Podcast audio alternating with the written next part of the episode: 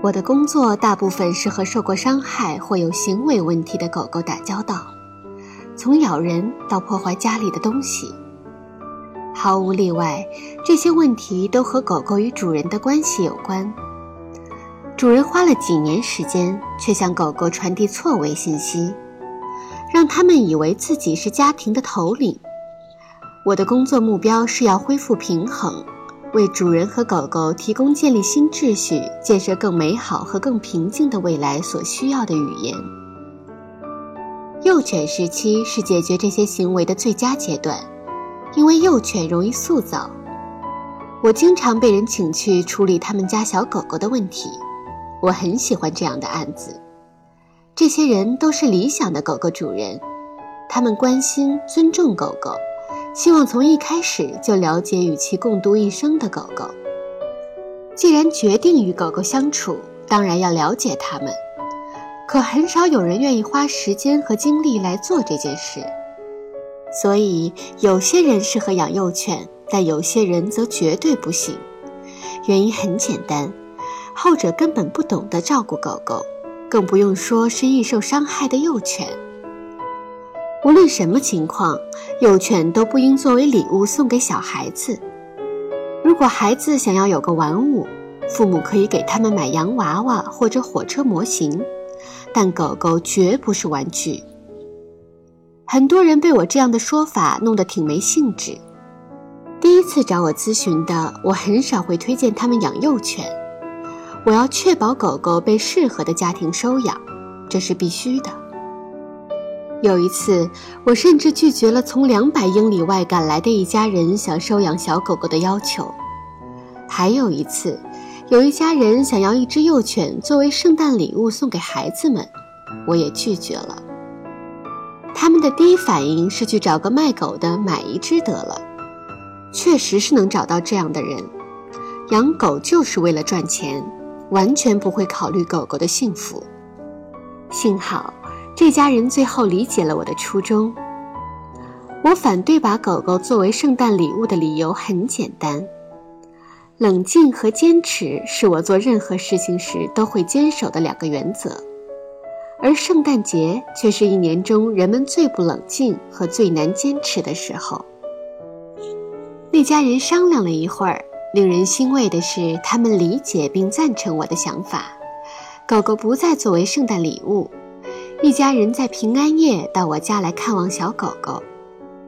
孩子们看到新朋友非常兴奋，但他们明白得等到节日后一切都恢复正常，狗狗才能跟他们回家。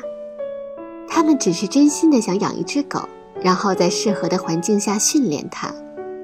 新年过后，我给了他们一只非常可爱的幼犬，真高兴它找了一个好人家。收养幼犬需遵循这么一两条黄金规则。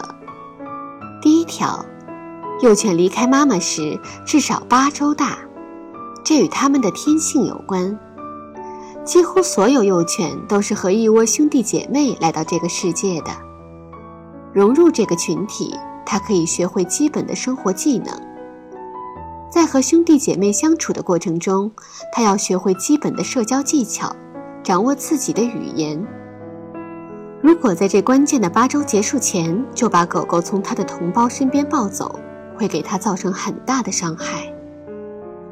狗狗来到新家的头四十八个小时最重要，主人要牢记：本属于群体动物的幼犬突然脱离了它的群体。一窝兄弟姐妹在一起时，充满了欢乐、活力和相互关爱，大家可以互动交流。而一旦被带到一个新家，狗狗则别无选择，无论这个家多么有爱心，来到新家都会让狗狗感到紧张。所以，我认为在最初的两天，主人一定要和幼犬建立尽可能亲密的关系。首先，尽量让狗狗觉得生活在家的环境中，越自然越好。为此，我提倡主人第一晚和幼犬睡在一起。但不是说幼犬可以睡在主人的床上，比较可行的办法是，主人和幼犬一起睡在沙发上，主人做点牺牲，就能使幼犬在这一敏感阶段感到舒服些。这一晚所形成的联系，对第二天帮助小狗狗熟悉新环境很有帮助。让狗狗感到自在是非常重要的，因为在这里肯定会有食物、有关爱，也会有舒适的窝。此时形成良好的习惯也是不容忽视的。就餐仪式训练对幼犬倒不是很有必要，但阿米奇关系模式其他三部分则应让幼犬尽早掌握。最重要的一点，莫过于建立分离时的等级意识。购物回来时，有一个毛茸茸的小家伙欢天喜地地迎接你，这对每一个主人来说都是很诱人的场景。可你必须在幼犬刚来的前几天不去理会它，要毫不含糊地表达这一信息：我会和你玩，不过现在不行。从第一次分开时就必须这么做。即使是它离开主人的视线到另一个房间也算。这两个过程好像有点矛盾。大家会问：主人怎样才能严格贯彻规则的同时，既保持权威又体现关爱呢？我想告诉你，幼犬在正确环境下学会玩耍，要比在一个原则性较差的家庭中获得的乐趣多得多。我们需要用正确的方式来表达关爱。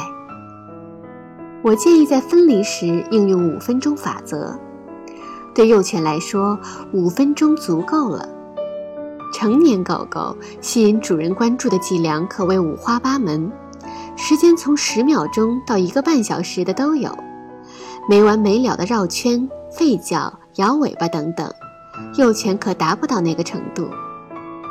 待幼犬稳定下来后，才可以开始让它知道谁是新头领的训练。这个过程充满了乐趣，包括给狗狗取名字。从一开始，小狗狗就应该有个名字，这点很重要，因为狗狗和主人越熟悉，训练效果就越好。主人应尽量多叫小狗狗的名字，如果它做的不错，要用点食物奖励和口头表扬一下。狗狗对主人夸奖它好样的，永远不会烦。训练幼犬的另一大乐趣是它们学习新技能的速度。如果重复一个行为三次，幼犬就可以模仿了。而大一些的狗狗要等阿米奇关系模式起作用后，才会效果明显。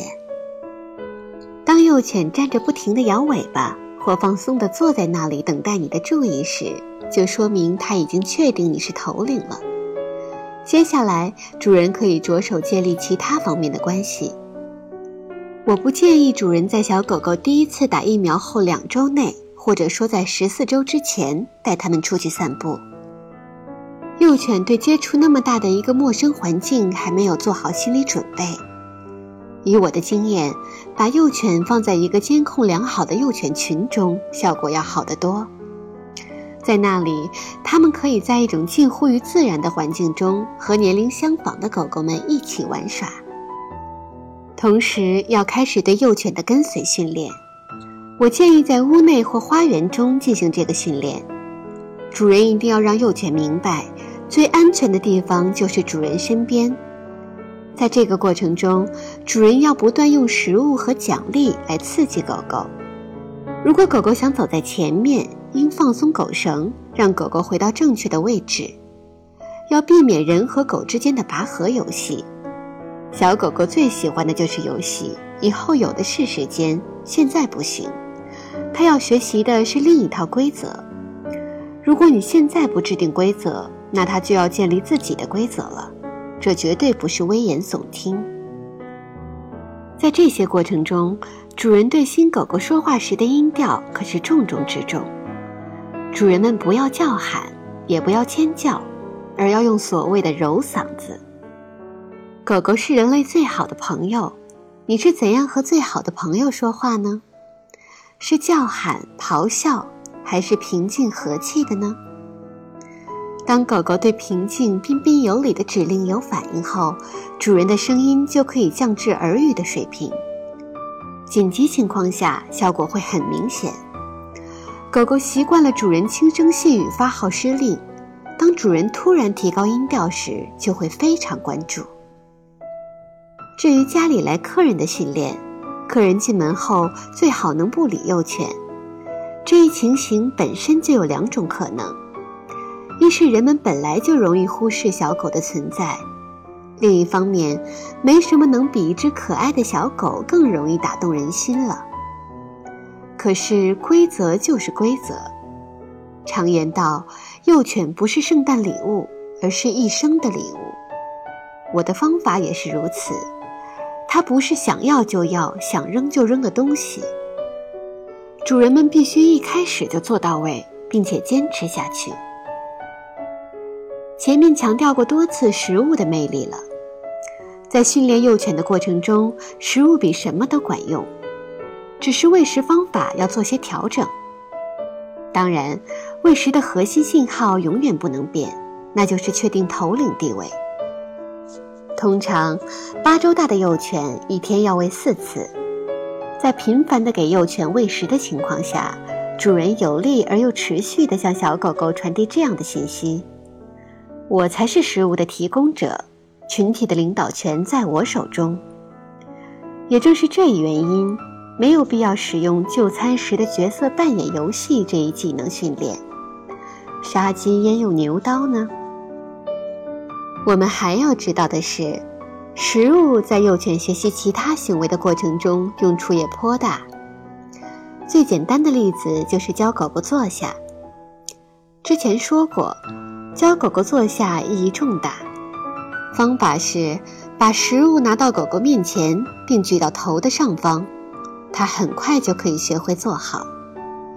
这里必须再次使用“对我有什么好处”原则。因为自我利益已经在幼犬头脑中根深蒂固。